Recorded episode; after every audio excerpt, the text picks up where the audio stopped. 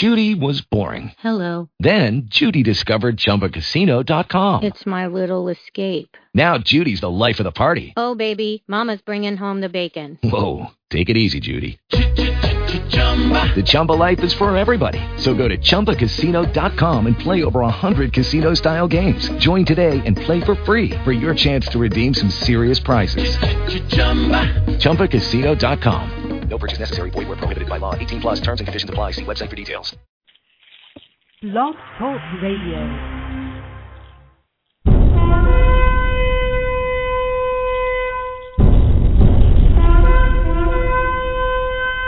Enter the zone.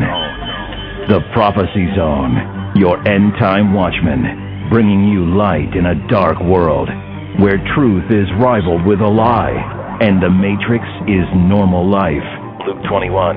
And there shall be signs in the sun, and in the moon, and in the stars, and upon the earth distress of nations, with perplexity, the sea and the waves roaring, men's hearts failing them for fear, and for looking after those things which are coming on the earth, for the powers of heaven shall be shaken. And then shall they see the Son of Man coming in a cloud, with power and great glory. And when these things begin to come to pass, then look up and lift up your heads, for your redemption draweth nigh.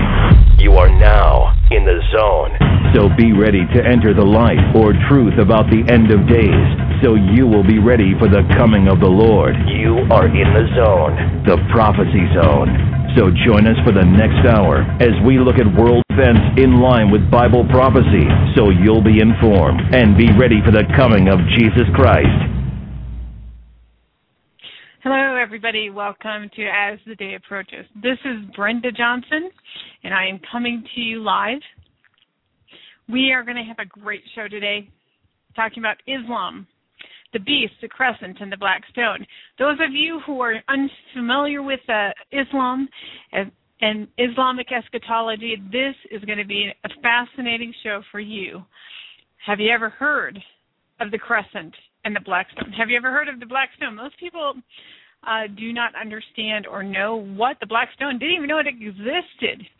Well, how does this all tie into Bible prophecy?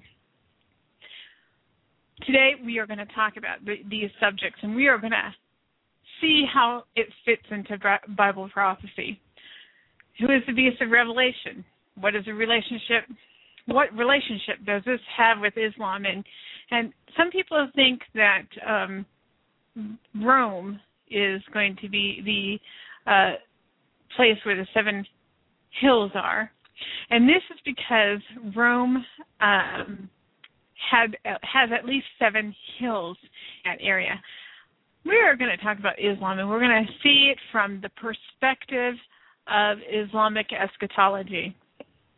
Whether or not you uh, take hold of what I'm saying, you, you know, it's debatable, but I want you to get a feel for this and see if, when you watch and see the times in which we live, you can see maybe something a little bit different than you've seen before. Now, I personally do not believe that Rome, the city of Rome in Italy, is going to be the place of the Antichrist. I once thought maybe that was poss- a possibility, but as I grow more and more aware of the days in which we live and watch what is happening in the world, watch what is uh, going on in uh, the clash of religions, meaning the two greatest religions, Christianity and Islam, I see more and more that this clash is probably going to take us to the end times. And based on that, you know, I, I uh, see so many signs that are fitting into Islam. Now, I have to be honest with you, before I really started studying Islamic eschatology, I didn't really, you know, uh, think that Islam was a possible uh, religion in which the Antichrist will come through.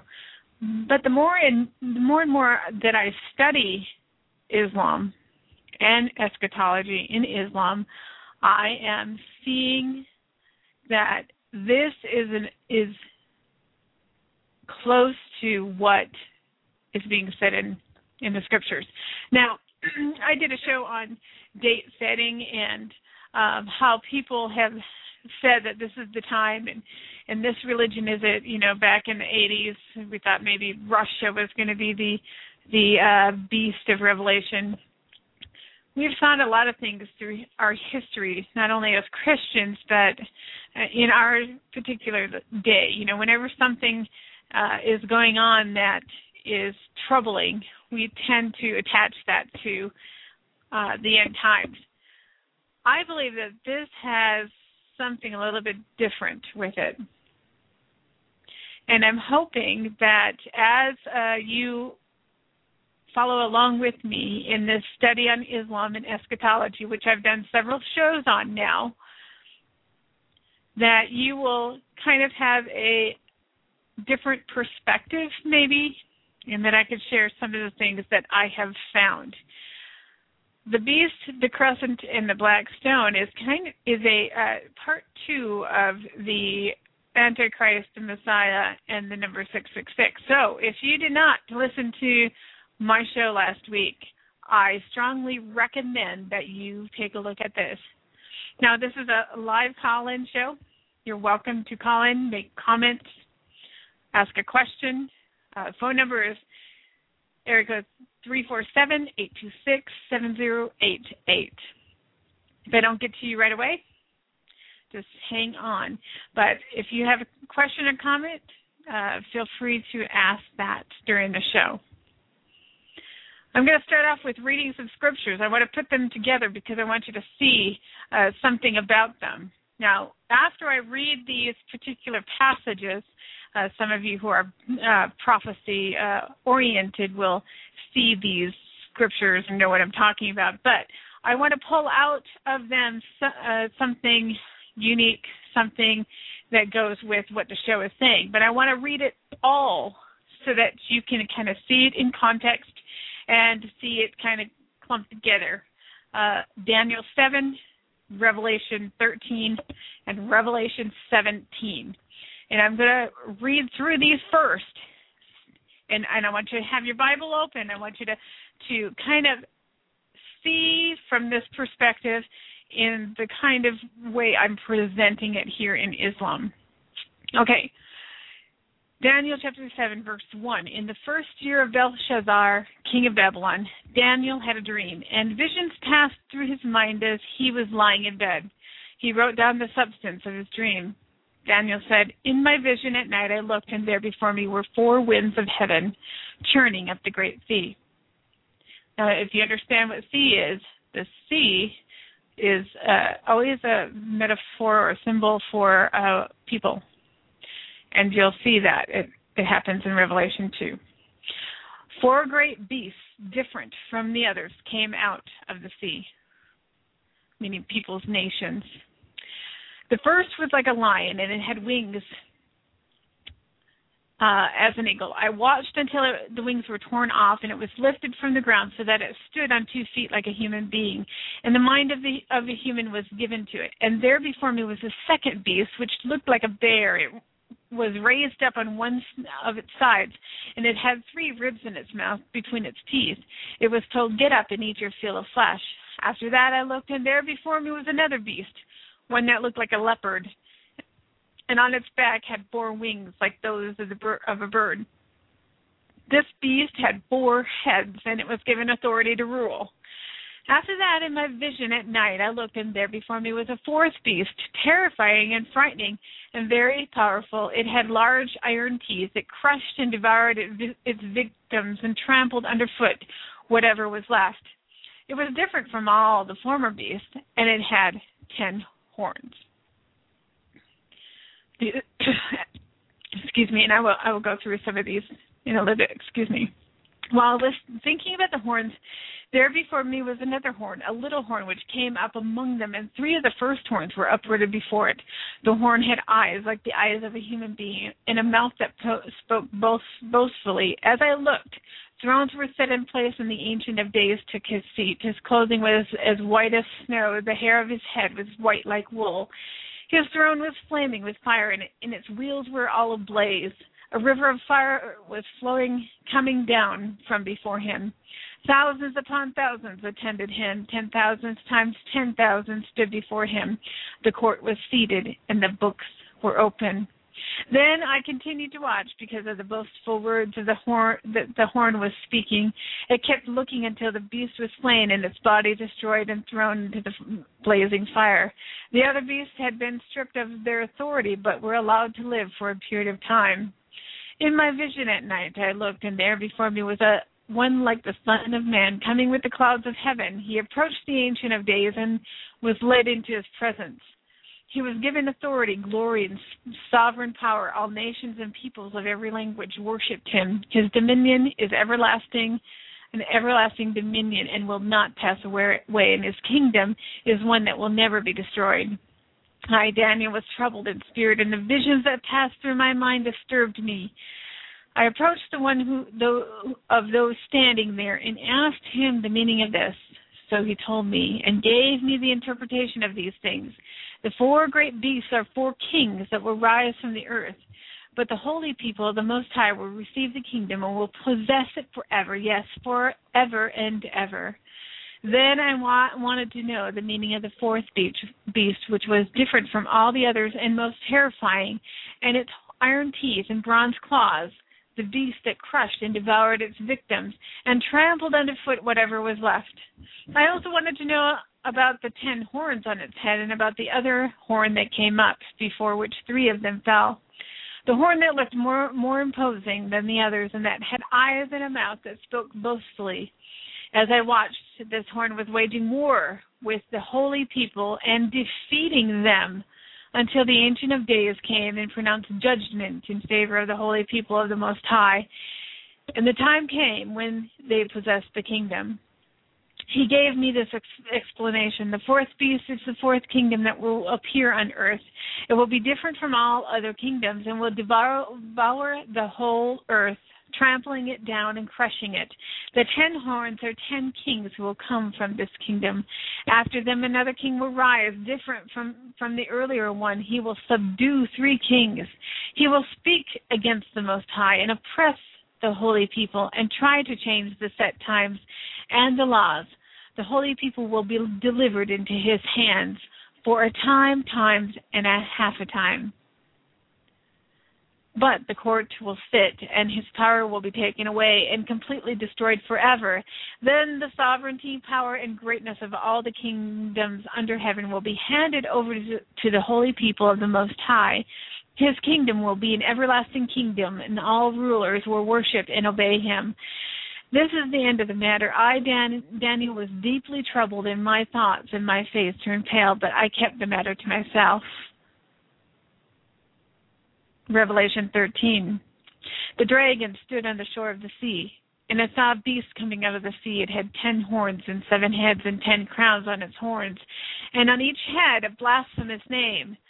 The beast I saw resembled a leopard, but had feet like those of a bear and a mouth like that of a lion.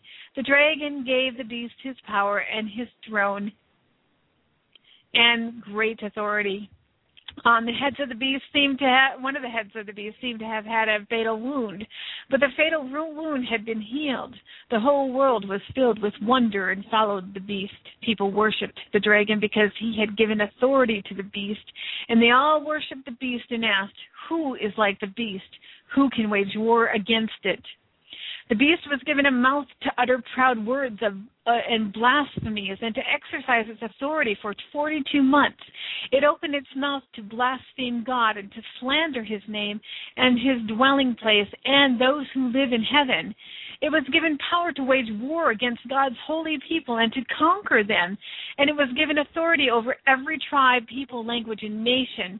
All inhabitants of the earth will worship the beast, all whose names have not been written in the Lamb's Book of Life, the Lamb who was slain from the creation of the world. Whoever has an ear, let him hear. If anyone is to go into captivity, into captivity he, they will go. If anyone is to be killed with the sword, with the sword they will be killed. This calls for patient endurance and faithfulness on the part of God's people. Then I saw a second beast coming out of the earth. It had two horns like a lamb, but it spoke like a dragon. It exercised all the authority of the first beast on its behalf and made the earth and the inhabitants worship the first beast whose fatal wound had been healed. And it performed great signs, even causing fire to come down from heaven to, to the earth in full view of the people. Because the signs it was given power to perform on behalf of the first beast, it deceived the inhabitants of the earth. It ordered them to set up an image in honor of the beast who was wounded by the sword and yet lived. The second beast was given power to breathe, uh, to give breath to the image of the beast, so that the image could speak and cause all those who refused to worship the image to be killed. It also forced all people, great and small, rich and poor, free and slave, to receive a mark on their right hands or on their foreheads, so that they could not buy or sell unless they had the mark, in which was the name of the beast and the number of its name. This calls for wisdom. Let the person who has insight calculate the number of the beast, for it is the number of a man, that is six six six. In this particular passage we talked about in the last show, so I just want to throw it in there for that. Revelation seventeen. One of the seven angels had the seven bowls and came to me. Come, I will show you the punishment of the great prostitute who sits in by many waters. With her the kings of the earth committed adultery, and the inhabitants of the earth were intoxicated with the wine of her adulteries. Then the angel carried me away in spirit into a wilderness. There I saw a woman sitting on a scarlet beast that had, that was covered with blasphemous names, and had seven heads and ten horns. The woman was dressed in purple and scarlet and was glittering with gold, precious stones, and pearls. She held a golden cup in her hand filled with abominable things and the filth of her adulteries. The name written on her forehead was Mystery, Babylon the Great, the mother of prostitutes, and the abominations of the earth. I saw that the woman was drunk with the blood of God's people, the blood of those who bore testimony to, to Jesus. When I saw her, I was greatly astonished. Then the angel said to me, "Why are you astonished? I will explain to you the mystery of the woman and the beast she rides, which has the seven heads and ten horns. The beast which you saw once was, was now is not, and will yet come out of the abyss and go into its destruction. The inhabitants of the earth, whose name have not been written in the book of life and the creation of the world, will be astonished when they see the beast, because it once was, now is not, and yet will come." This calls for a mind with wisdom. The seven heads are seven hills on which the woman sits. There are also seven kings. Five have fallen, one is, the other has not yet come. But when he does come, he must remain for a little while. The beast once was, who once was and now is not, is the eighth king. He belongs to the seven and is going to his destruction. The ten horns you saw are ten kings who have not yet received a kingdom, but who for one hour will receive authority as kings along with the beast. They have one purpose and will give their power and authority to the beast. They will wage war against the Lamb, and that capital Lamb, that's the Lamb with horns, but the Lamb will triumph over them, because the Lord of Lords and the King of Kings, uh, because uh, it, and with him will be his called, chosen, and faithful followers. Then the angel said to me, "The waters you saw, where the prostitute sits, are peoples, multitudes, nations, and languages. The beast and the ten horns you saw will hate the prostitute. They will bring her to ruin and leave her naked. They will eat her flesh and burn her with fire. For God has put it into their hearts to accomplish his purpose by agreeing to hand over the beast the royal authority until God's words are fulfilled. The woman you saw is the great city that rules over the kings of the earth." Now, when you put all three of those chapters together, Daniel seven, thirteen, and seventeen, you can see a uh, similarity spoken of throughout them. I'm going to give you a different flavor. I'm not going to go through each and every uh, section uh, verse by verse. I really love to do that kind of study, but today I am focusing on, on the topics within Islam: the beast, the crescent, and the black stone. I know it's going to seem odd that I'm going to do it this way, but there, there is a method to my madness, as I always say. And I want you to uh, see a different uh, perspective as I present it to you. And just, you know, do your study and be a Berean and go and study and then watch and see what is happening.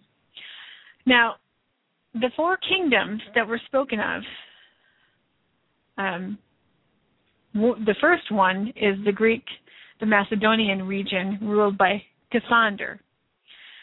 Now, today, Macedonia is a Muslim majority state. The Thrace, number two of the kingdoms, is the Thracia or Turkey region, Bulgaria and Turkey today, ruled by Lysimachus, and later called the Byzantine Empire. Now, if you think of Rome as the revival, reviving of the old Roman Empire, this is what I think is the old Roman Empire that will be revived is the Byzantine Empire, not that in Italy or the Catholic Church or, or Rome itself. It will be the Byzantine part of the Roman Empire. That is Muslim today. The third kingdom is the Babylonia-Persian region, including southern Russia, which is Muslim today, Afghanistan, Muslim today, Iran, Muslim today, Syria, Muslim today, Lebanon, Muslim today, Arabia, Muslim today, and all the coastland of the city of Tyre, Lebanon, which are majority Muslim. The region was known as the Seleucid dynasty. Now, if you look on a map, and I have a map on uh, some of my shows when I'm talking about the Persian Empire, you will see certain maps of Persia. You will see the, the Empire of Greece. You will see the, the Babylonian Empire, pretty much. But the Persian Empire, and now you'll see the Islamic Empire, and also in Ezekiel thirty-eight, where it's the nations that are going to be coming against Israel, are all in the same exact area. Today, they're all Muslim. And today, we see that in our news, uh, in, in the news today, we see uh, the the kind of the playing out of what the scripture is saying, where all will attack Israel and come against her. Well, not all, but all the surrounding nations, which are all Muslim today. Now, the fourth kingdom, the whole of Egypt, which is which in prophecy includes Libya and the Nubians, and they are also Muslims today. This, the Antichrist, comes from the Grecian Empire and most likely Asia Minor and not Syria. Uh, that it comes from the north it is again confirmed in Daniel eight nine. So, we know that everything in prophecy focuses on Israel. So Israel is the focal point. So if you think of the king of the north that is going to come down, it is going to be coming down. You know, you have to look north. A lot of people think it's Russia, way up, up high, but it's, it's I think it's closer. Turkey, the Byzantine Empire, the place where the Caliphate was destroyed. Now, out of them, and this is what it's saying in uh, Revelation and Daniel, out of these four kingdoms, out of all of this, the beast, and the last one especially, out of one of them came another horn, which started small but grew in power to the south and to the east and toward the beautiful land. We're not going to c- calculate who that is today because calculating exactly who the Antichrist is and who the who who he is going to be is not something uh, we know today exactly who he is. He has not been revealed yet. But the ten horns, I'm going to show you something, and this uh, you can find out more information in uh, Why I Left Jihad by Walid Shoebat. He has some information, but he is not the only one that has information on this. A lot of people who are doing uh, talking about Islamic eschatology are actually uh, leading this direction now. Uh, the ten horns, the one the Egyptian Empire, which was one horn. Two, the Babylonian Empire, which was one horn. Three, the Assyrian Empire, which was one horn. Four, the Persian Empire, which was one horn. Five, the Greek Empire, which was four horns. Remember, it was divided into four parts. Six, the Roman Empire, one horn. And seven, the Ottoman Empire, and that was one horn. Now, when you put all those horns together, you add those up, in those empires, which, you know, the Antichrist is coming through the dominion of empires uh, through the ages, you have ten horns. So that's a different perspective on what the ten horns is. Not necessarily ten horns that are ten nations that are existing together right this moment, but it, it is a, a accumulation of history where you see these empires. And Daniel does explain this in the gold statue, that these are historical empires and not necessarily just localized uh, countries in a period of time, exact time. So we can pretty much think that this these empires um, and the horns is probably in the same line as that. Now, in Revelation seventeen eighteen, the woman you saw is, is the great city that rules over the kings of the earth. Um, we're not really going to discuss that today, but but I want you to keep that in the back of your mind, okay?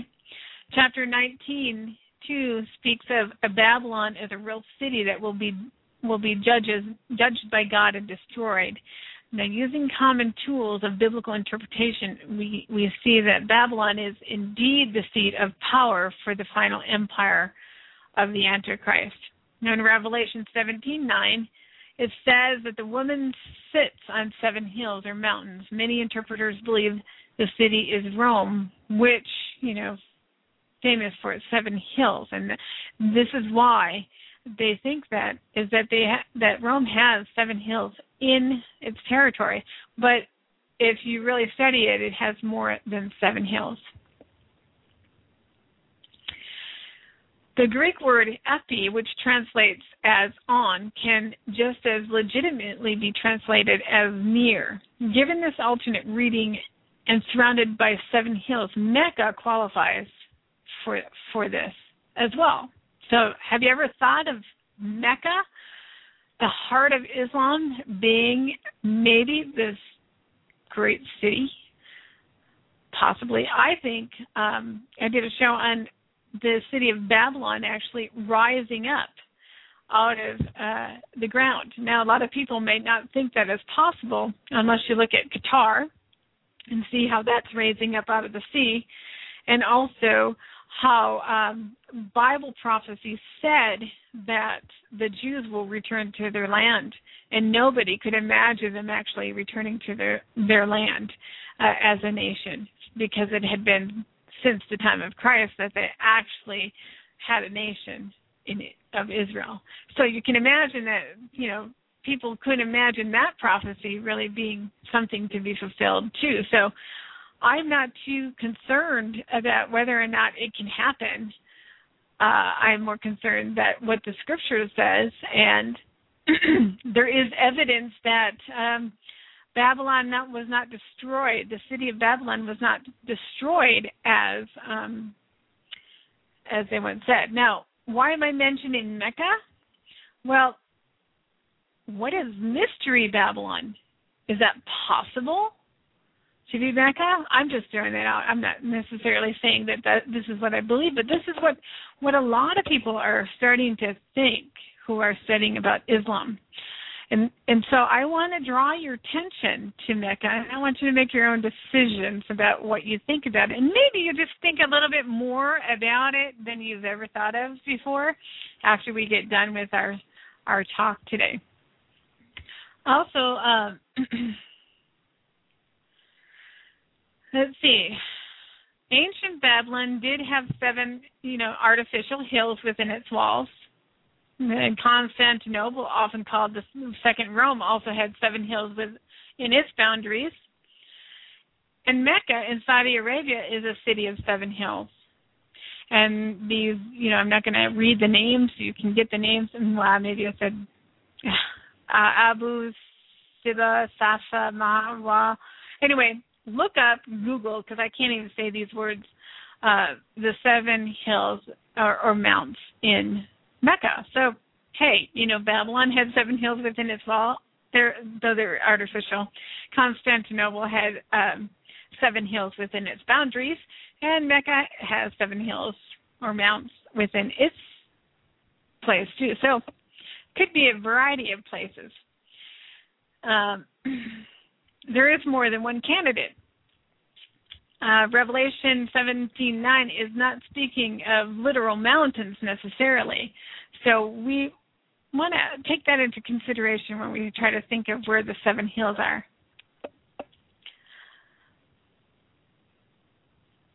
Now, the the here the scripture says, "Here is a mind which has wisdom." The seven hills are seven mountains on which the woman sits. They are also seven kings. The seven mountains are used symbolically to represent seven kings. It is the same in the Greek text. Now, what does this have to do with the crescent? Why in the world would I talk about the crescent? You know, the crescent is the symbol of Islam. They have the crescent and the star, and and that is on everything. So that is their symbol that represents who they stand for. Like for a Christian, we have the cross.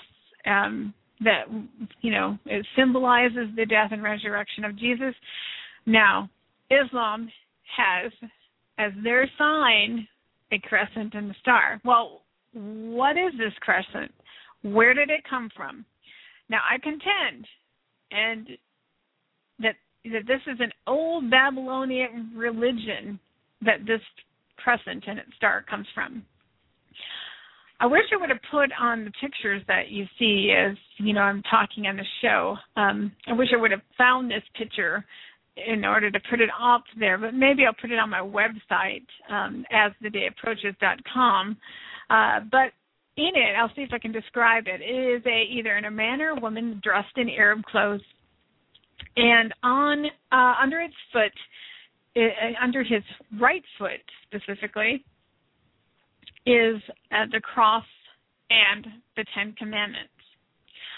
Under his left foot, which he is stand, kind of standing, bending his leg and standing on it, is the world. This picture shows Arabian or uh, you know Persian man. It's holding a crescent moon, which means in Arabic Hilal or Halal, with his left hand, and stepping on the globe with his left foot also. The person is holding a sword with his right hand and stepping on the cross and the tables, uh, tablets of the Ten Commandments with the right foot also. It means the Christians, it means the Christians should be defeated or killed by the sword, and the world shall be controlled by the moon goddess. The crescent is an old symbol, a Babylonian symbol, a Babel symbol, in the that meant the moon goddess, Al-Hilal. Islamic art depicting the Quran and the crescent moon is very common. And you can just Google that. You'll see the crescent moon with everything. Now, is Allah the moon god? Is it is and who is this moon god? Well, let me let me introduce you to him. The moon worship has been practiced in Arabia since the since two thousand B C. The crescent moon is the most common symbol of this pagan moon worship as far back as two thousand B C. In Mecca, there was a god named Hubal, H U B A L. So I may be saying it wrong. Who was Lord of the Kaaba, and they spell this in this particular. Uh, section, K A B A H. I've also seen it spelled K A A B A H. This Hubal was a moon, was, uh, was a moon god. One Muslim apologist confessed that the idol of, of the moon god Hubal was placed upon the roof of a Kaaba, about four hundred years before Muhammad. This may, in fact, be the origin of why the crescent moon is on top of every minaret at the Kaaba today, and the central symbol of Islam atop of every mosque throughout the world. About four hundred years before the birth of Muhammad, one Amr bin Lahyal, a descendant of Qatan and King Hajjaz, had put an idol called Hubal on, on the roof of the Kaaba. This was one of the chief deities of the Quraysh before Islam. The moon god was also referred to as Al-Ilah. This is not a proper name for this single specific god, but a generic reference meaning the god. Each local pagan Arab tribe would refer to their own local tribal pagan god as Al-Ilah. Al-Ilah was later shortened to Allah before Muhammad began promoting his new religion in six ten A D. Now, there is evidence that the Hubal was referred to as Allah. When Muhammad came along, he dropped all references to the name Hubal but retained the generic Allah. Muhammad retained almost all the pagan rituals of the Arabs at the Kaaba. And then you, you, you're probably saying, what in the world is the Kaaba? But you know what? I'm going to show you what that is and redefine them in a monotheistic, in monotheistic terms. Now, regardless of the, the specifics of the facts, it is clear that Islam is derived from paganism that once worshipped a moon god. Although Islam is today a monotheistic religion, its roots are in paganism. What, it, what is quite certain is that the, that the pagan Arabs in Mecca worshipped a moon god called Hubal at the Kaaba. Hubal was the lord of the Kaaba, being the highest-ranking god of the three hundred sixty gods worshipped in, in the Kaaba. Now, here is, a, in a, is an amazing thing. Allah was also worshipped as the lord of the Kaaba, yet Allah was never presented by any represented by any idol of physical nature. To suggest the polytheistic Arabs never created an idol to represent Allah is simply unreasonable and unbelievable. We suggest, rather, that Hubal was who the pagan Arabs addressed their prayers to Allah through. In other words, Allah was Hubal. Muhammad came along and smashed the idol of Hubal, and now the Arabs had no idol of Allah to pray through anymore, and Hubal was forgotten. There are stories in the Sirah of pagan Meccan praying to Allah while standing beside the image of Hubal. We suggest that Arabs stood beside Hubal and prayed to him, referring to him as Allah. And I'm getting this piece off of a... Uh, uh, It's called Bible, C A Islam, Islam Moon God, um, called the Hub, Hubal and the Allah of the Moon God.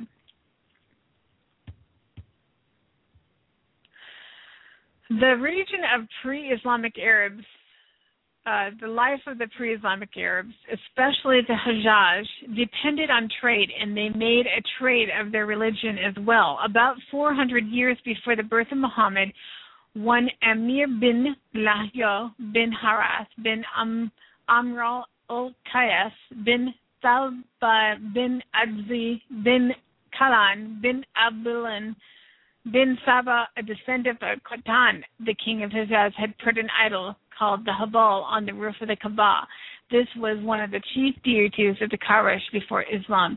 It is said that there were together three hundred sixty idols in and about the Kaaba, and that each tribe, each of the tribes had its own deity. Now, the shapes and figures of the idols were also made according to the fancy of the worshippers. Thus, Wad was shaped like a man, Naler like a woman. So was Su- Suwa, Yahud, was made in the shape of a lion. Yak was a horse, and Nazir was a vulture. Besides Hubal, there was another idol called Shams placed on the roof of the Kaaba. The blood of the sacrificial lamb uh, animals brought by the pilgrims was offered to the deities in the Kaaba, and sometimes even human beings were sacrificed uh, and offered to the god. Besides idol worship, there was also worship. They also worshipped the stars, the sun, and the moon. Now, among the gods worshipped in the Quraysh, the greatest was Hubal. This was one of the expert testimony of Imbar Akabi. The Quraysh had several idols in and around the Kaaba. So they would, um, let's see, they would, they would they stand in front inside the Kaaba, and in front of it were seven divinatory arrows, and one of these was written in the word pure, and the other associated with alien. So they did a lot of things at the Kaaba. Now, you might not even know what the Kaaba is because that wasn't even part of my title, but there's, the Kaaba is a very important piece of what I'm trying to talk about, and that's why I keep repeating this over and over. Um, hang on a second. There is evidence in the Quran that they talked about the moon. Now, there is also evidence that they, you know, the Quran also at places says, let's not worship the moon, or you're not supposed to worship the moon, but there is also places that say do worship the moon. The Quran contains a chapter which is named the moon. The moon in Arabic is Qamar. If the Quran prohibits worshiping the moon, why the chapter in it called the moon? Now, this is what the passage reads, and it might be a little bit confusing, so, um, but the Quran is extremely confusing. If, you, if you've ever tried to read the Quran, it is very hard to understand, and uh, the true Islam says that you get the understanding reading it in Arabic and not in um, a translated language. Well, it is extremely difficult to get it in a translated language, as well as some people have said, even in Arabic. Now, this particular passage in the Quran is fifty-one, fifty-four, one, and it says, the hour drew nigh, and the moon did rend asunder. And if they see a miracle, they turn aside and say, transient magic. And they call it a lie and follow their low desires, and every affair has its appointed term. And certainly some narratives have come to them wherein its prevention, consummate wisdom, but warnings do not avail. So turn your back on them for the day when the inviter shall invite them to a hard task.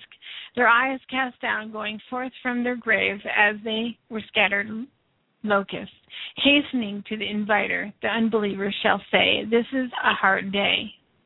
Now, me reading this probably didn't help any of you whatsoever understanding whether or not they were giving uh, worship to the moon. But it was in the first verse, the hour drew nigh, and the moon did render asunder. So the moon gave to them something they requested. So they actually prayed to the moon. Now, the moon god was part of the idols and worship of Canaan. In the nineteen fifties, a major temple to the moon god was excavated at Hazor in Palestine. Two idols of the moon god were found. Each was a substitute of a man sitting upon a throne with a crescent moon carved into his chest. The accompanying inscriptions make it clear that these were idols of the moon god below, and the worship tablet found at the same site shows arms outstretched toward the moon god, here represented by the full moon with the crescent moon. Several smaller statues were also found, with, which were identified by their inscriptions as the daughters of the moon god. So this uh, in archaeology says that the moon god was represented by the crescent. Um, and the way that they were holding their arms is the same way that Islam holds their arms today in worship of Allah. Now, what does the crescent say in Isaiah? Hold on a second. I have somebody at my door. Hold on.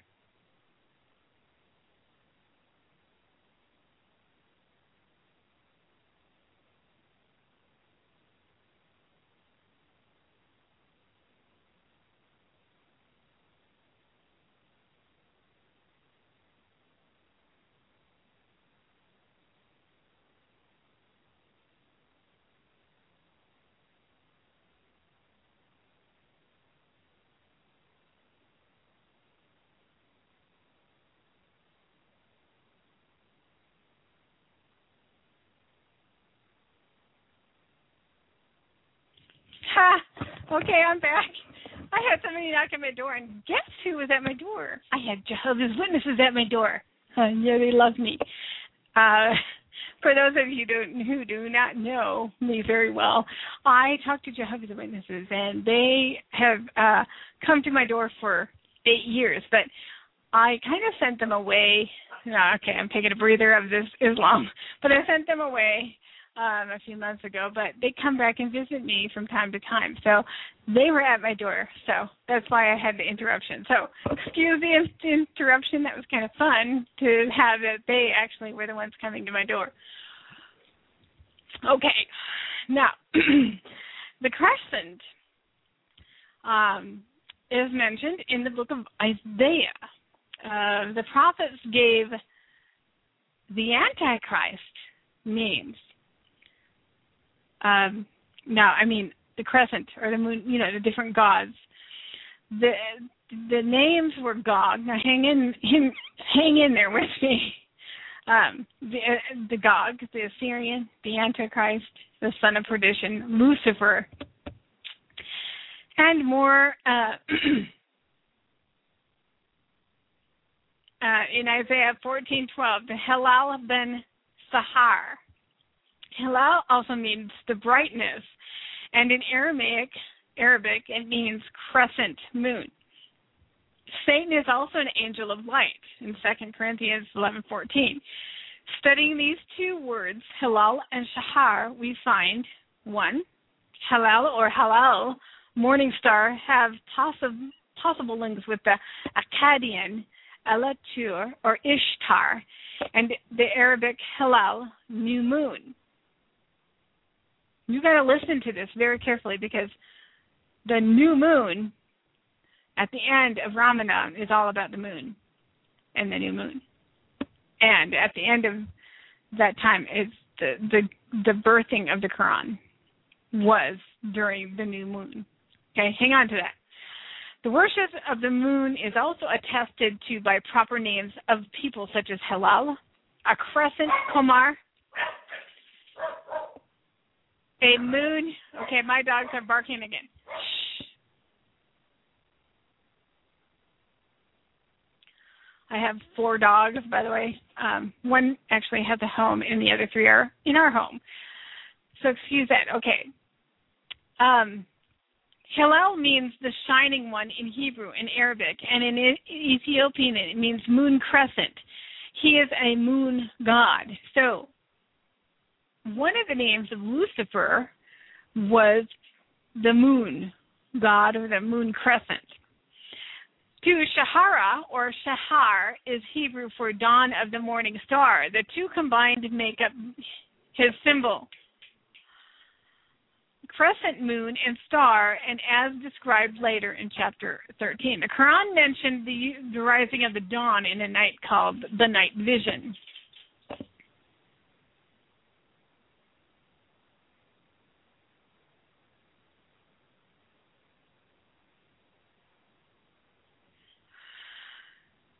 We have sent it to thee in the night vision.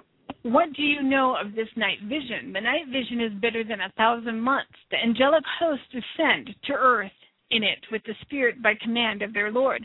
Peace shall be until the rising of the dawn, the morning star. The morning dawn and crescent moon are important symbols to Muslims everywhere. When terrorists from over forty organizations assembled in Tehran, they gave the name of the summit ten days of Dawn. Now, these are in comparison to what the Bible describes Lucifer. The italicized words could very well have come out of Scripture regarding Satan, Don, the Spirit, their Lord, cast out of heaven, and the fallen angels. Now, I have got this from somewhere, but I can't remember where. If I got it right off of this site about the moon god, or can't remember now. So,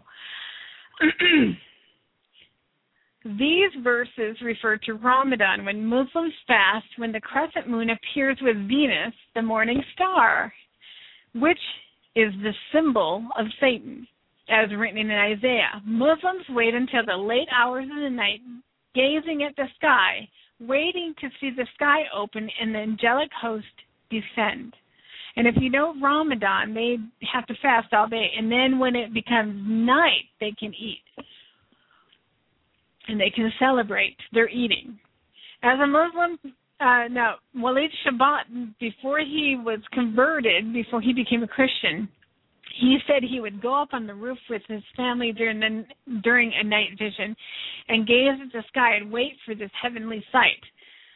Now, another reference to God of God of Islam as one who brings evil is in Surah one thirteen, and that says, "Say, I seek refuge, refuge in the Lord of daybreak from the evil of what he has created, and from the evil of the night when it comes on, and from the evil of the witches who blow upon knots, and from the evil of envious, envious when he envies. Here he is, the Lord of daybreak, or the Lord, or the morning, or the son of the morning." Now, the, well, the most well-known Islamic song, which came from Islam's founder, is called Tala'aha al-Badir. Um, and it says, "O you," this is what it means, "O you who were raised among us in Muhammad." Now, this is the song, and I'm not going to try to read the Arabic, but it has the Arabic um, next to it. And this, I'll read it in English. I'm not trying it in, in Arabic. It says, "Oh, the white glowing moon rose over us from the valley of Wada, and we owe it to show gratefulness where the call is to Allah. O you who were raised amongst us, coming with a work to be obeyed. You have brought to this city nobleness. Welcome, best call to Allah's."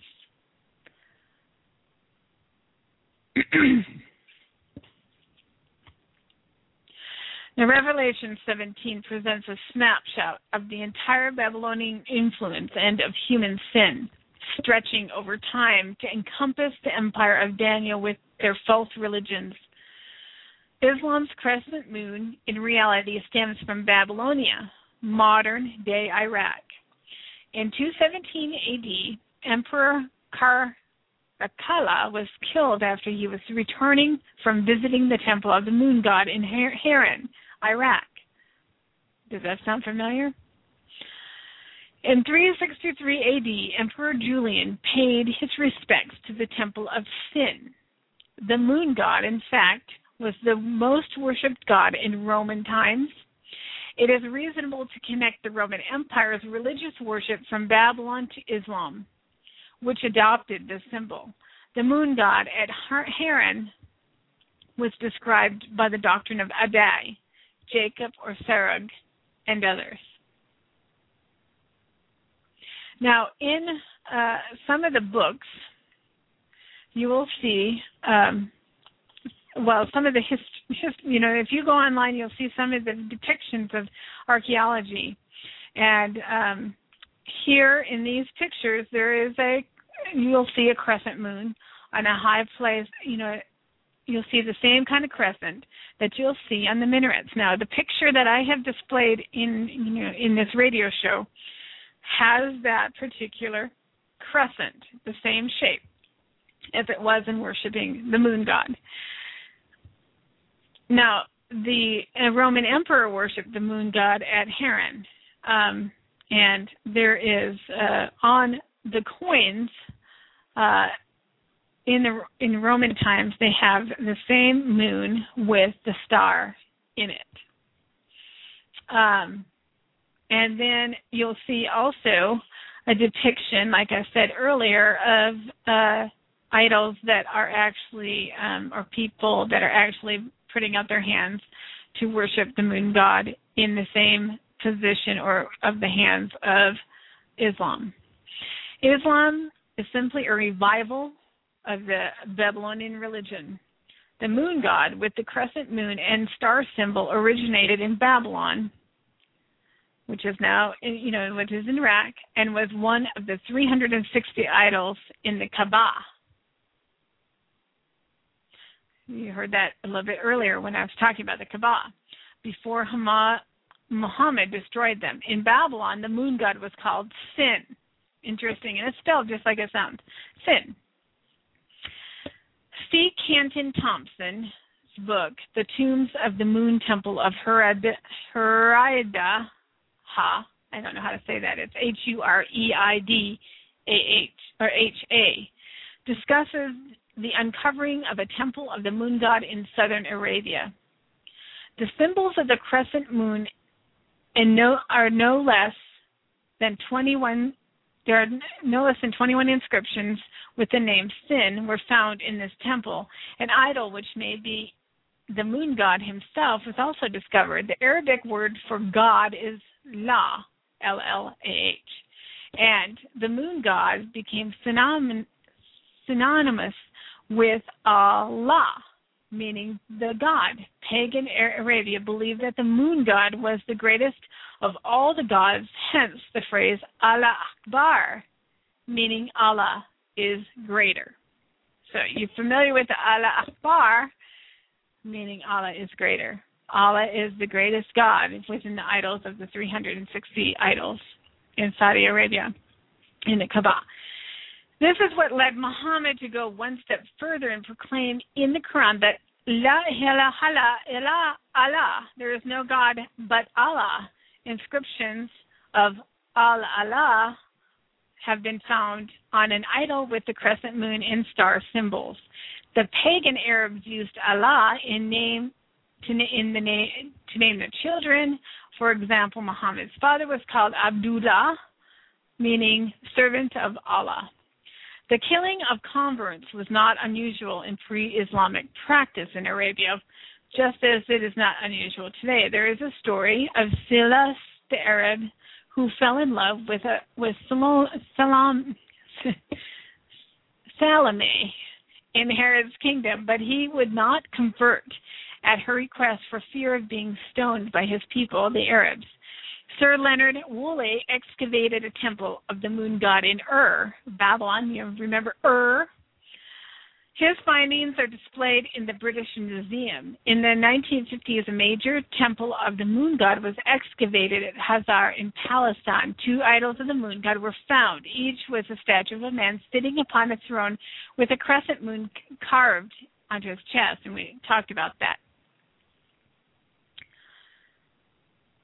Uh, and then they also found some smaller statues with uh, the inscriptions, the daughters of the moon god.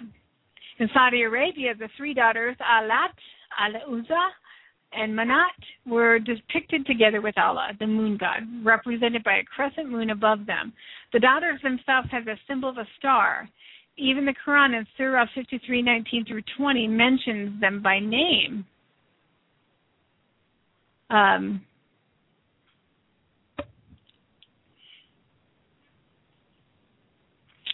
Let's see, they mention them by name, not, um,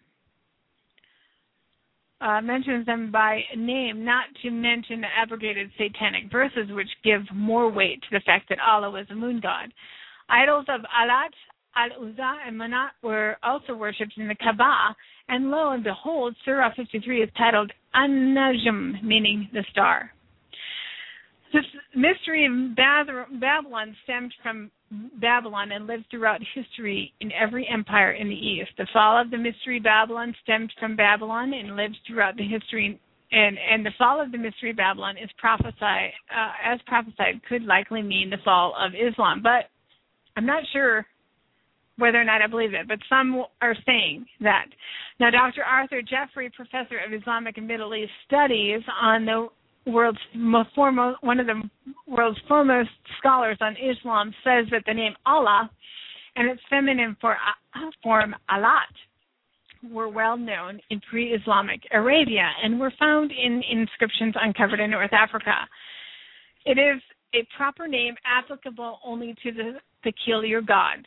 He adds, Allah is a pre-Islamic name corresponding to the Babylonian god known as Bel. Bel simply means Lord, and this is the title of reverence to the moon god Sin.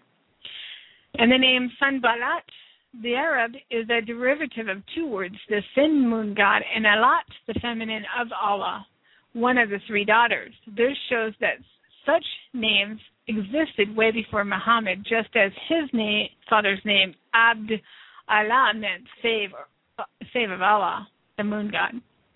The worship of the moon god came from Ur of the Chaldees in Babylon. Babylon. Abraham is the first to mention it in the account of his journey in Genesis twelve one. Nabonidus elevated the moon god Sin to the top of the Babylonian pantheon in an effort to make the Babylonian religion more acceptable to the Arabs and Aramidus.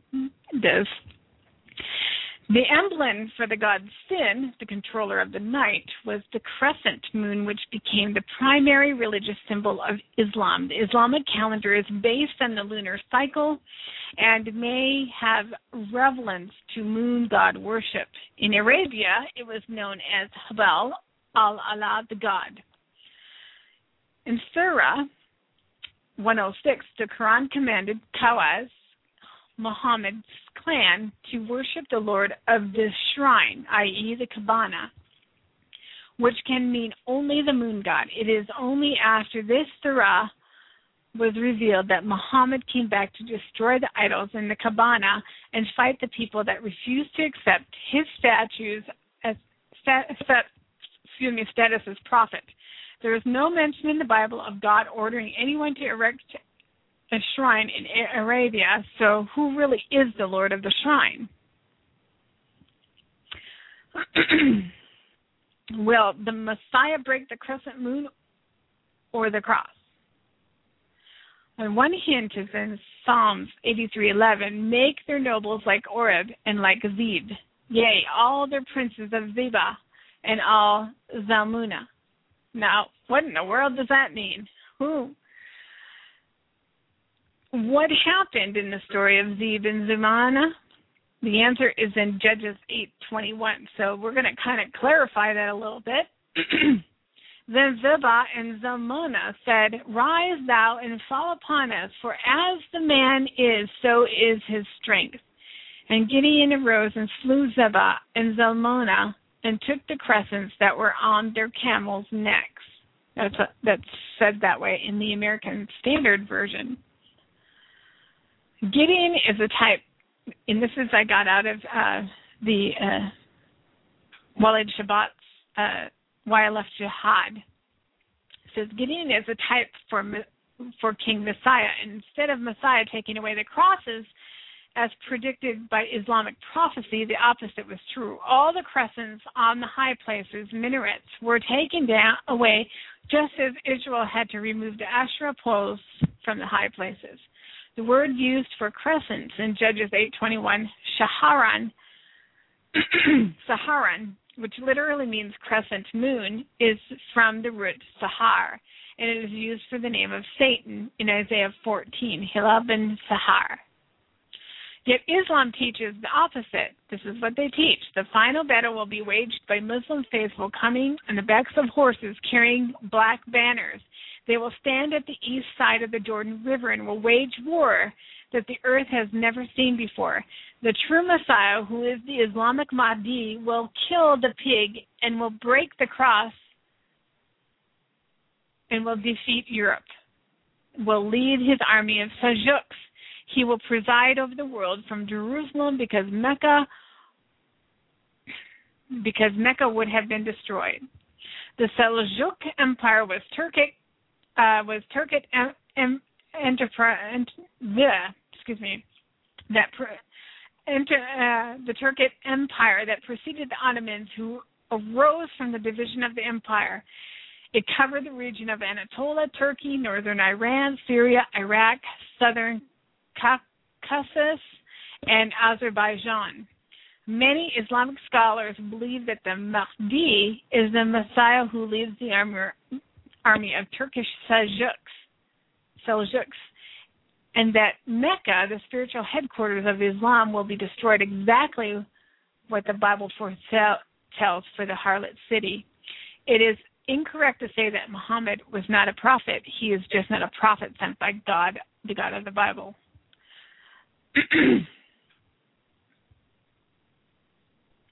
Now, the names of Allah. Let's let's uh, let's go there. Now, I pretty much probably went over and over and over about the moon gods, so you're probably convinced uh, by that fact. Um, so uh, let me see if I can.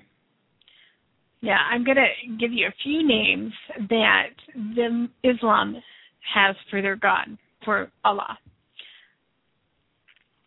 Um, in the scriptures, it says they have a king over them. The angel of the abyss, his name is, he in Hebrew is Abaddon, and in Greek he has the name Apollyon. Abaddon means destroyer and encompasses two of the ninety-nine names for Allah. The sixty-seventh name of Allah in the Quran is Al-Mamut, the destroyer, the one who causes death. Amazing, isn't it? The ninety-second name of Allah is Al-Dar, the spoiler. Now, in, in, in fact, Islamic terrorism today is exactly that, taking what is beautiful and spoiling it. Not only does Muslims' jihad destroy lives and shatter families, it aims to destroy great buildings, such as what happened with the World Trade Center and other critical state structures, to aim the blow where it will hurt the most, the government and its economy. That's exactly where they want to shoot. Now, in Israel, the name of Allah is invoked by Muslims in, in a war cry, and we know this, that this has been going on. Allah Akbar, which preceded the murders of innocent Jews in restaurants or on religious holidays, such as Yom, the Yom, Yom Kippur War, which was waged on, Israel's, on Israel on October sixth, nineteen seventy-three by Egypt and Syria, on the most sacred day of the Jewish calendar, the Day of Atonement. This is the level of respect Islamicism has for the freedom of religion. Now, the first woe is past. Behold, two woes are yet still coming after these things. Then the sixth angel sounded, and I heard a voice coming from the four horns of the altar, which is before God, one saying to the sixth angel, angel who had had the trumpet, release the four angels who are bound at the great river Euphrates. And the four angels who had been spared for the hour and day and month and year were released so that they could kill a third of mankind. Now, interesting that the angels are located at the Euphrates River, where a lot of this is taking place. Euphrates in, is in Babylon. Now, bear in mind that the mystery Babylon, Islam with its government, is unleashed at this time. In other words, God will not restrain the Muslims from unleashing war on the world. That is when the killing and destruction will take place. Satan's fall to earth in his last attempt to control the world is described in Isaiah fourteen. This is the angel of the bottomless pit. He opened the bottomless pit, and smoke went up out of the pit like the smoke of a great furnace, and the sun and the air were darkened by the smoke of the pit. This is confirmed in Isaiah fourteen thirty-one. Howl, O great gate, cry, O city, thou whole Palestine art dissolved, for there shall come from the north a smoke, and none shall be alone in this appointed times. Here, the north is confirmed by Isaiah as well as the smoke, which causes the world world catastrophe. Obviously, this smoke is it's symbolic of war and destruction caused by the Antichrist. After all, Abaddon, Apollyon in Revelation literally means destroyer, so this purpose, his purpose is destruction. And then out of the smoke came locusts upon the earth, and power was given them as the scorpions of the earth have power. They were told not to hurt the grass of the earth or any green thing, nor any tree, but only the men who do not have the seal of God on their foreheads. Have you ever really thought about that passage before? And I was going to see how long my voice holds out. So unless somebody calls in and kind of relieves me, um, I'll keep going uh, for a little bit longer. We'll see how well I do. um, so does, it says, do, do not hurt the grass of the earth or any green thing or any tree, but only the men who do not have the seal of God on their foreheads. When Yazid was marching with his army to invade Syria, Abu Bakr, Abu Bakr, the first Muslim caliph after Muhammad, charged him with this. Listen to this. Destroy no palm trees, no, nor burn any fields of corn. Cut down no fruit, fruit trees, nor do any mischief to cattle, only such as you kill and eat. Now, the locusts attacked idolatrous Christians who did not have the seal of God on their forehead. The Saracens worked mainly in those countries where corruption of Christianity prevailed, that is the Greek Orthodox and Roman Catholic churches. Verses seven and nine describe the Sar- Saracens' outfits. They were renowned for their horsemanship, obviously. These are the weapons of war unleashed by the Antichrist on the rest of the world that is not saved. It could be that that the ones with the mark of the beast are the ones who will do the task. It was Satan who energized the Muslim hordes, the seventh head of Revelation seventeen ten, which came like locusts from the east and swarmed towards the west. Incidentally, the Hebrew word for locust is arbe, and in Arabic it is arbi, Arabi. Also, the Arabian desert is teeming with locusts because of its climate. Therefore, this is a befitting image. Islam does not permit the destruction of trees or green things. The locusts were not allowed to hurt the grass or green things. The Saracen Muslim, first beast, seventh head, armies were under the orders, which as a type matched this. So there, it's saying, you know, in in some of these works that uh, the, the, it's a type between the locusts and what is representative of this army.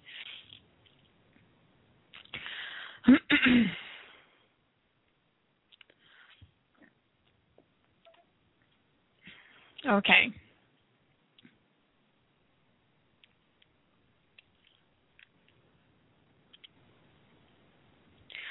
So we're not going to go into that any further, um, but you have an idea. Um, I'm kind of looking through my notes here and see what, you know, I want to go from here. Okay, so the history of Mecca, let's, let's focus on that. The foundation of Islam is important for everyone to understand, whether one is religious or not. So understanding Mecca is going to, the heart of Islam is going to help you understand Islam itself. Mecca is the historical and geographical uh, epicenter of Islam. All practicing Muslims everywhere in the world prostrate themselves toward the Kaaba. It's in Mecca. Now, do you hear that word Kaaba? The Kaaba is in Mecca. Now, I'm going to give you a you know, picture. On the pictures that I have displayed in this uh, radio show, there is a square black box-looking thing. That is the Kaaba. Okay. The Kaaba is, is, remember, back in history, housed three hundred sixty idols. So they have a Kaaba in the center of Mecca, and this is what Muslims make a pilgrimage to once in their lifetime. Every Muslim is obliged to travel to Mecca and perform the Islamic ritu- ritual of the Hajj at least once in their lifetime, because it is the fifth pillar of the five pillars. I, we say five pillars plus one. Five pillars plus one is, the last one is jihad. Islamic tradition teaches that the Kaaba, around which Islam revolves, is located in the center of the earth and was the first temple on earth. Islamic tradition further holds that it, is, it was built by Adam and later rebuilt by Abraham and Ishmael. Mecca is located a thousand kilometers across barren desert away from the Holy Land. The record of Abraham's journey, as detailed in Scripture and confirmed by archaeology, precludes any notion of Abraham, Hagar, or Ishmael ever having been in Mecca. Additionally, they lived almost a thousand years before the first caravan route was ever established along the Red Sea in Ar- Ar- Arabia. Indeed, Abraham's journey never brought him within about a thousand to as, as much as fifteen kilometers of Mecca. So that's a farce. So let me tell you a little bit of history about the Kaaba as a place of worship. And this I, I'm getting off a website, the submission dot org, uh, Hajj Kaaba, and it's K A B A. Kaaba, also known as, you know, the Kaaba, which I told you was the H, um, and it also can be spelled with the C, is the center of the holiest place of worship in Islam.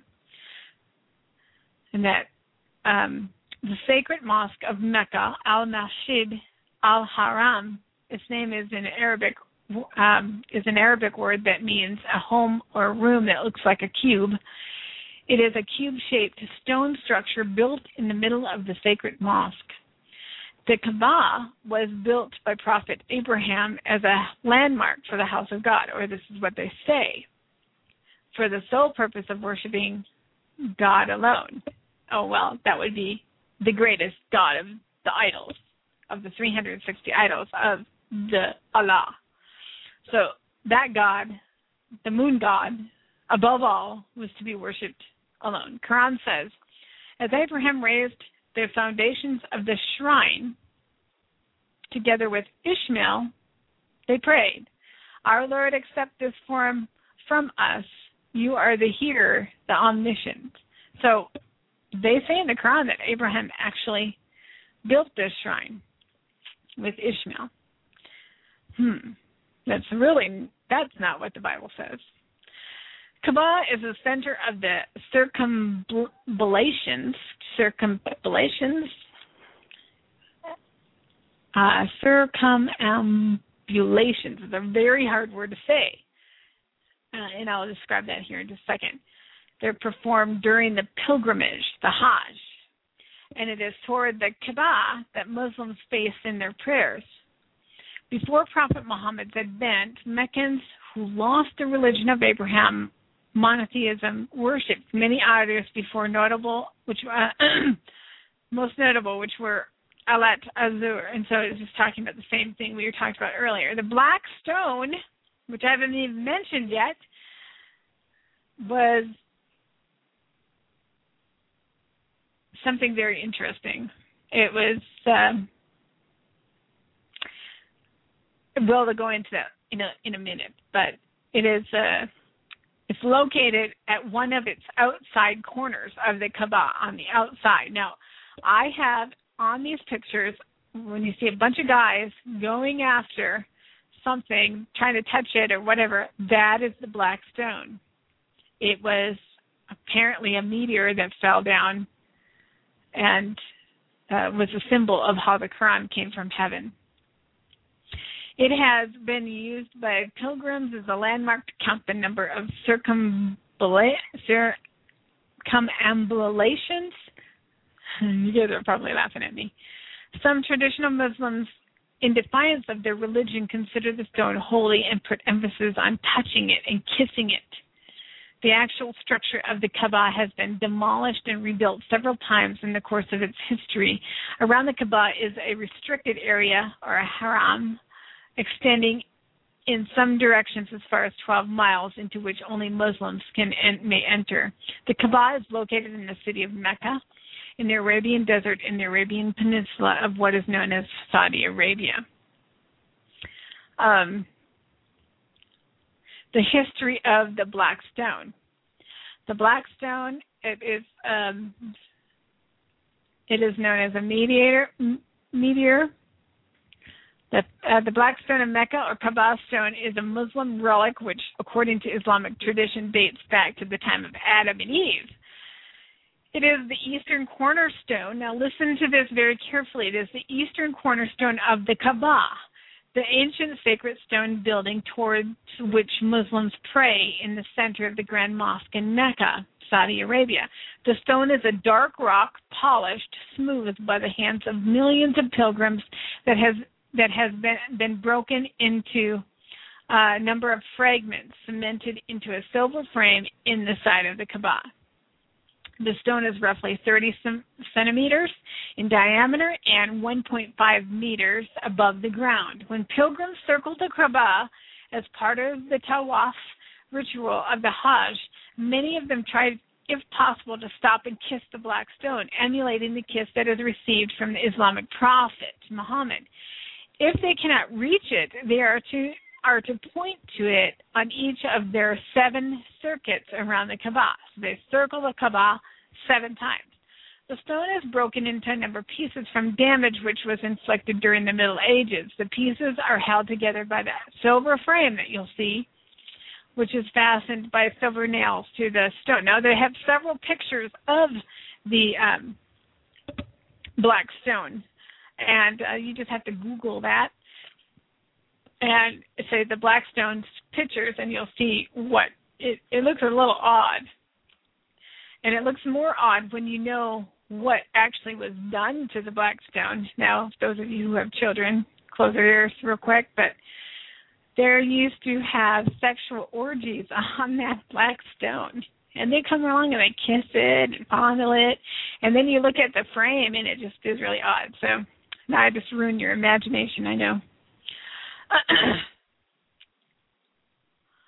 um, the Hajj is the annual pilgrim- pilgrimage to Mecca, Saudi Arabia. It's currently the largest annual pr- pilgrimage in the world and is the fifth pillar of Islam, the religious duty that must be carried out at least once in their lifetime by every able-bodied Muslim who can afford to do so. The Hajj is a demonstration of the solidarity of Muslim people and their submission to God, Allah, in the Arabic language.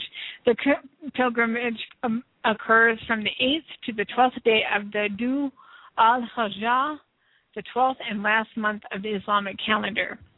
Because the Islamic calendar is a lunar calendar, eleven days shorter than the Gregorian calendar used in the Western world, the Gregorian date of the Hijjah changed from year to year. Haram is the name given to the special state in which Muslims live while on the pilgrimage.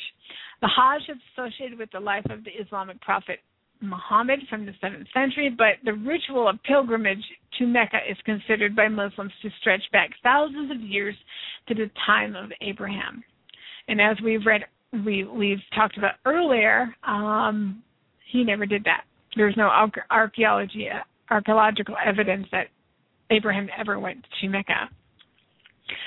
Now, the pilgrims join processions of hundreds of thousands of people who simultaneously converge on Mecca for the week of the Hajj and perform a series of rituals. Each person walks counterclockwise seven times about the Kaaba, the cube-shaped building which acts as the Muslim, as the Muslim direction of prayer, runs back and forth between the hills of Al-Safa and Al-Marah, drinks from the Zamzam, well, goes to the plains of Mount Arafat to stand in vigil and throw stones in the ritual stoning of the devil. The pilgrims then shave their heads, perform a ritual animal sacrifice, and celebrate the three-day global festival of Eid al-Adha. So, what are they doing? What are they worshiping? Um, trying to see where I want to go because I'm running out of time. The the um, stone, the black stone, used to be white stone until all the sinful people started touching the stone. And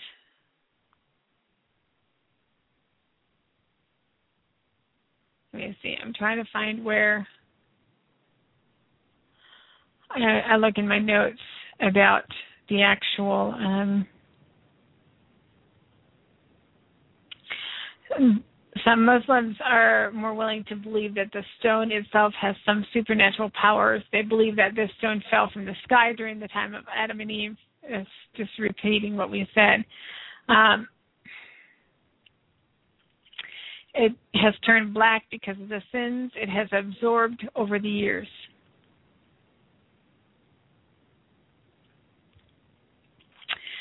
Now, there is also some heresy about the black stone, and I guess I want to jump to that.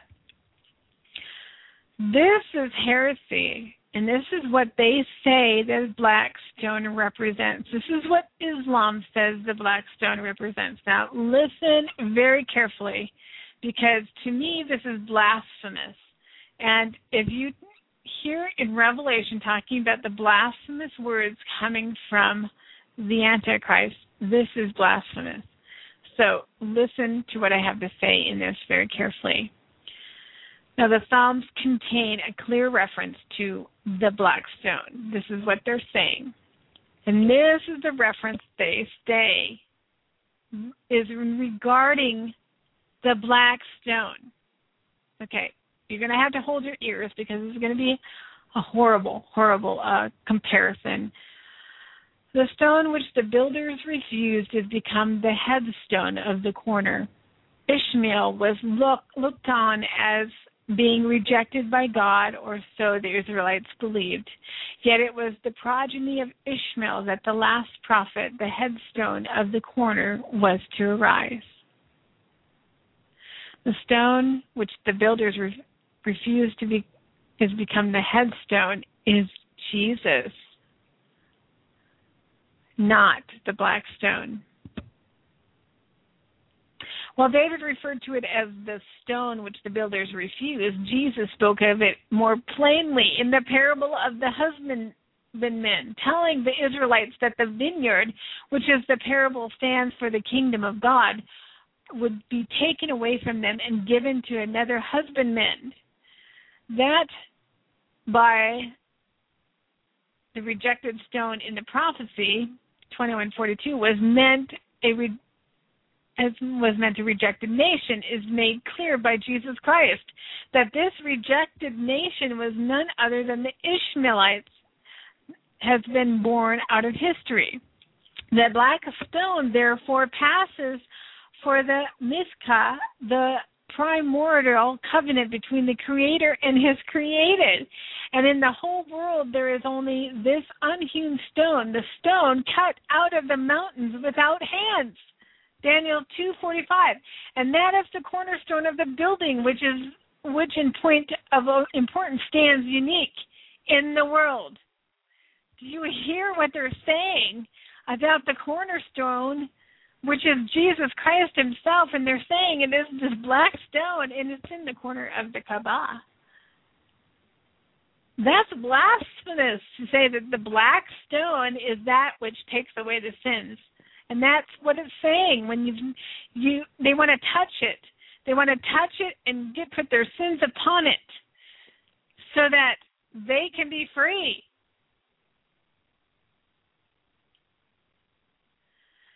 Touching or kissing the stone has a profound impact on the faithful, as it is supposed to count in their favor on Judgment Day.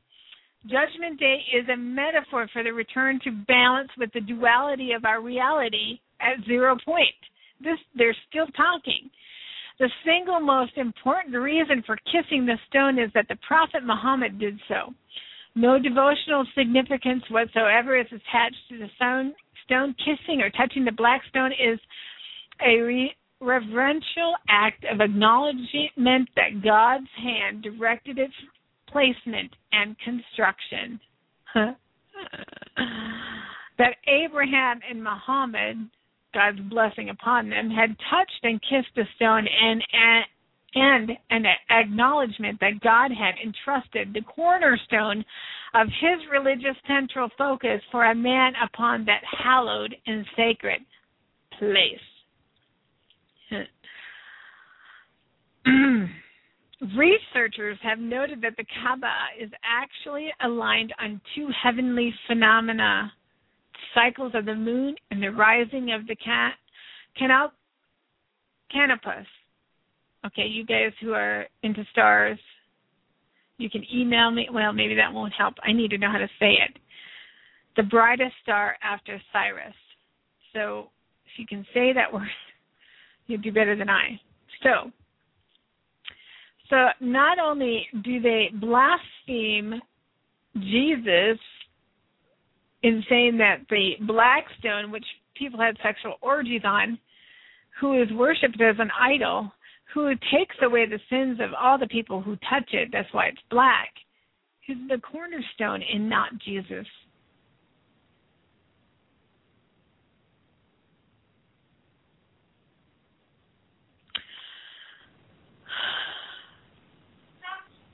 And there is other there is other uh, religions, and I'm not going to go into the other deities.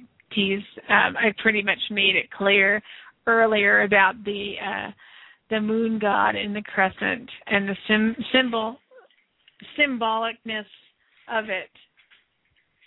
Um, so I'm not even going to go. I have a piece on other world religions uh, associated with the worship of the Kaaba in the Kaaba.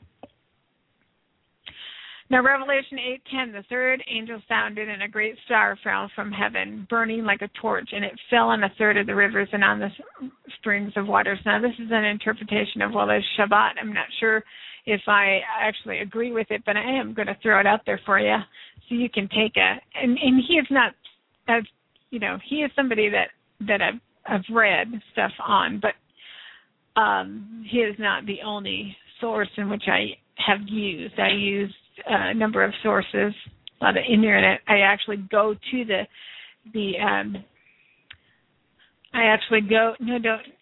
I actually go to the the uh, sources, the um, Islamic sources themselves.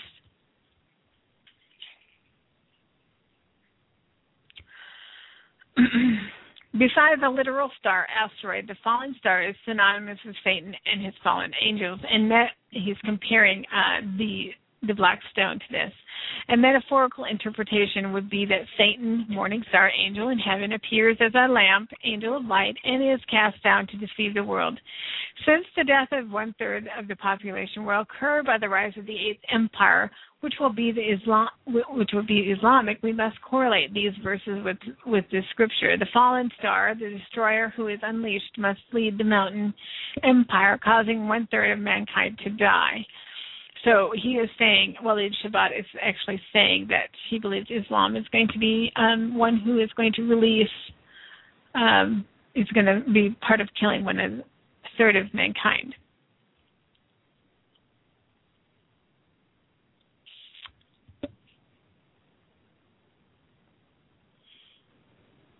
Now, what they say about also about the Kaaba, according to Muslim writers, the Kaaba was the first built was first built in heaven, where a model of it remains two thousand years before the creation of the world.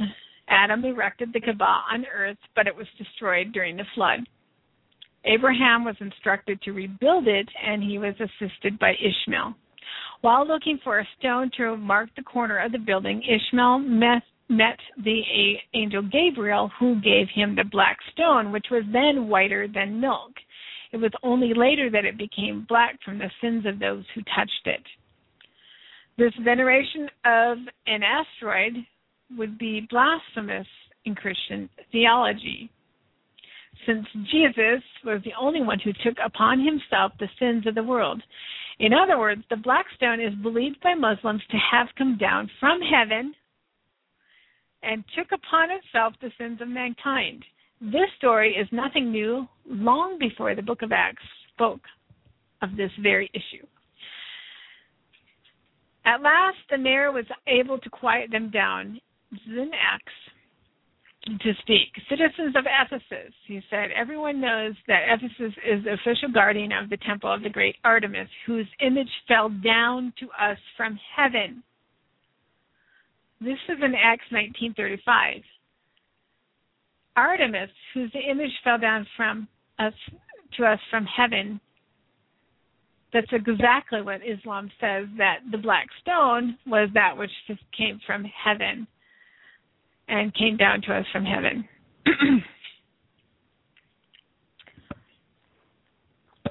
Now, Artemis in Ephesus was often depicted with the crescent of the moon on her forehead, and was sometimes identified with Selene, the goddess of the moon, who the people in Ephesus, Turkey, worshipped. It is likely that Turkey's crescent symbol is a throwback to these ancient times. Could the image of the beast be a crescent moon? I'm just throwing that out there. The Antichrist, as we see and we read, will come down to deceive the world once more with all power and signs and lying wonders. Just as Muhammad presented the miraculous sign of the Quranic revelations allegedly received from the angel Gabriel.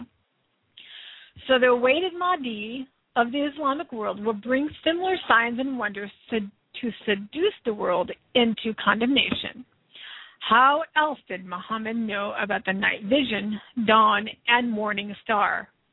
How interesting are the numerous similarities among different cults, even though the cult leader, leaders never met. When you know the truth so well, error will jump out at you. And it says that we will know, scriptures say that we will know the schemes of the enemy. Now, I'm someone who works with false teachings, who work with cults, and has studied world religions, see a thread through every single one of these religions that that are the same. You see the author through all of them, and they all have similar things that you can identify as the author of that religion. Of course, Islam is one of those. Now, there is a question um, about the mark. You know, I, I throw out what, what, what, you know, will the sign or the mark of the beast be a, a crescent? Who knows? Will it be that little thing you stick in your wrist, in the little chip or your forehead? Or are we on the wrong track altogether? Is it going to be something far more visible? Now, if you think of Hitler, Hitler was obvious about who could buy and sell.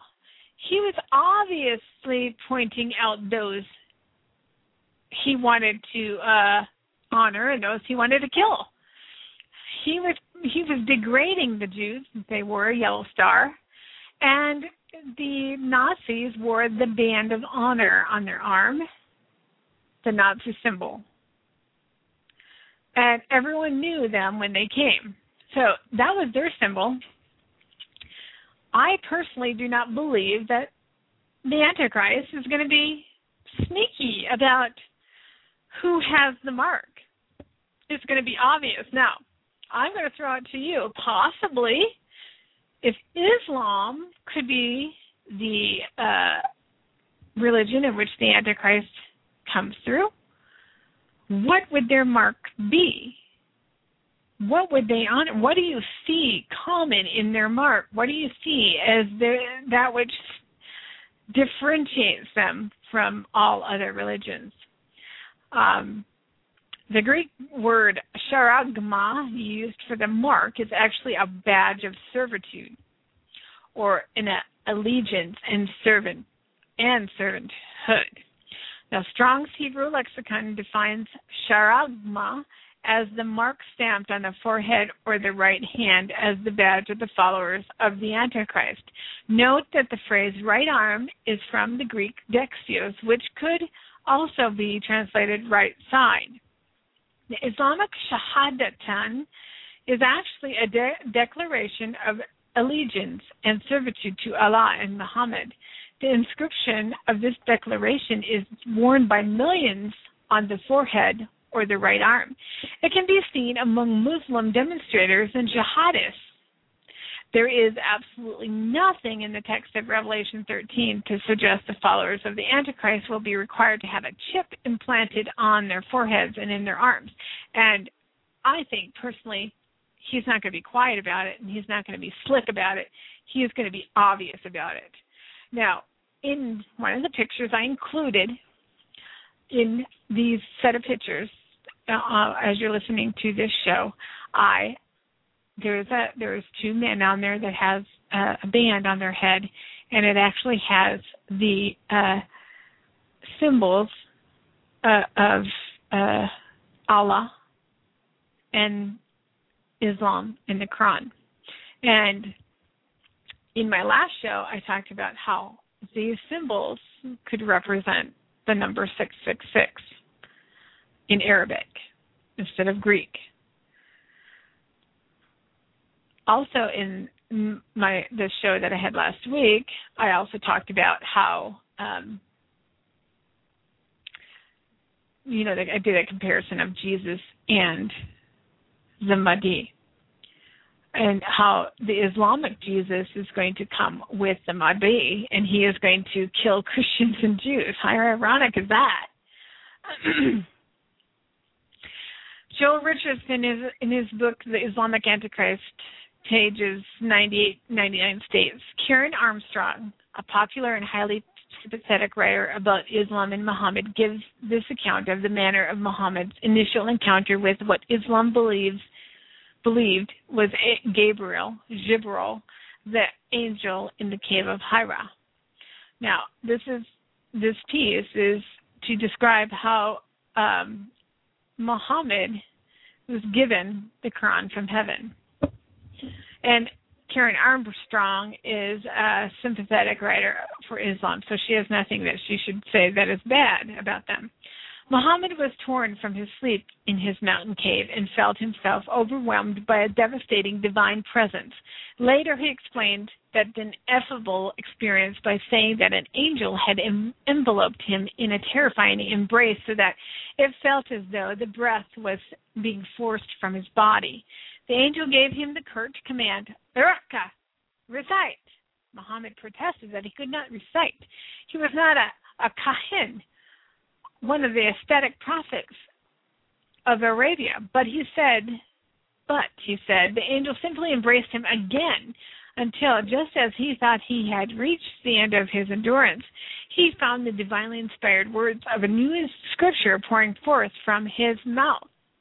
So, in other words, this angel was choking him to death and telling him to recite whatever he gives him.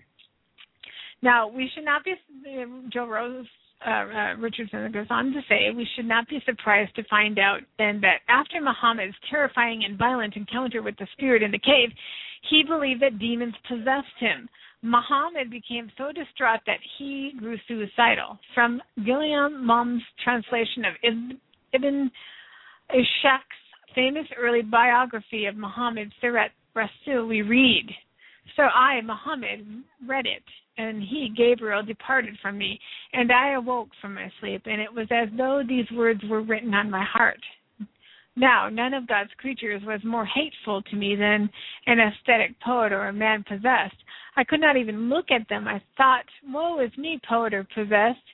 Never shall Quraysh, a tribe of Muhammad's day, say this to me, this of me. I will go to the top of the mountain and throw myself down, that I may kill myself and regain rest. So I went forth to do so. And then, when I was midway to the mountain, I heard a voice from heaven saying, O Muhammad, thou art the apostle of God, and I am Gabriel." So, the very words of the Quran came from an angelic being who was violent with Muhammad, and Muhammad was thought he himself was possessed by demons um, until he was convinced otherwise that he was not.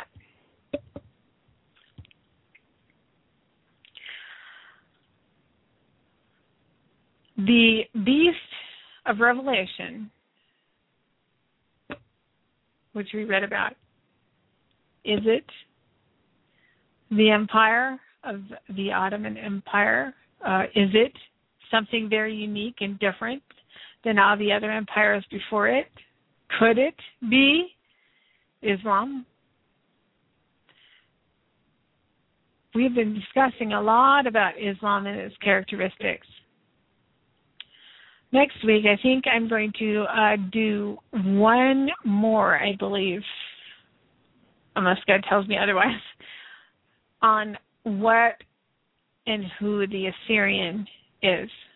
And we'll see where we can go with that. I'm presenting to you information, and I'm hoping that you will take this information and uh, study your scriptures, watch, pray, seek the Lord for wisdom and understanding for this time and this day. I want to thank you for joining me. My name is Brenda Johnson, and I am the host of As the Day Approaches, where we come together to discuss these things more and more as, as His day is coming. Uh, if you want to contact me, you can contact me at As the Day Approaches at mediacom b b dot net. You can also visit me on my website, where you'll find all of my radio shows and some extra pictures and, and some things that's still under construction. And I'm working to get all of uh, uh, everything on the site that needs to be there. Also, you can find me on Facebook. I have a fa- personal Facebook site under Brenda Johnson. I also have a False Teachings Identifying Them group site, which I administ- I am administer administrator. So I thank you for taking your time out of your day, and may the, may the Lord richly bless you. Good day.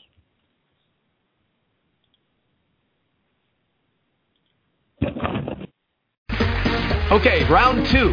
Name something that's not boring. A laundry? Ooh, a book club. Computer solitaire, huh? Ah, oh, sorry, we were looking for Chumba Casino. That's right, Chumba Casino dot com has over one hundred casino-style games. Join today and play for free for your chance to redeem some serious prizes. Chumba Casino dot com. No purchase necessary. Void where prohibited by law. eighteen plus terms and conditions apply. See website for details.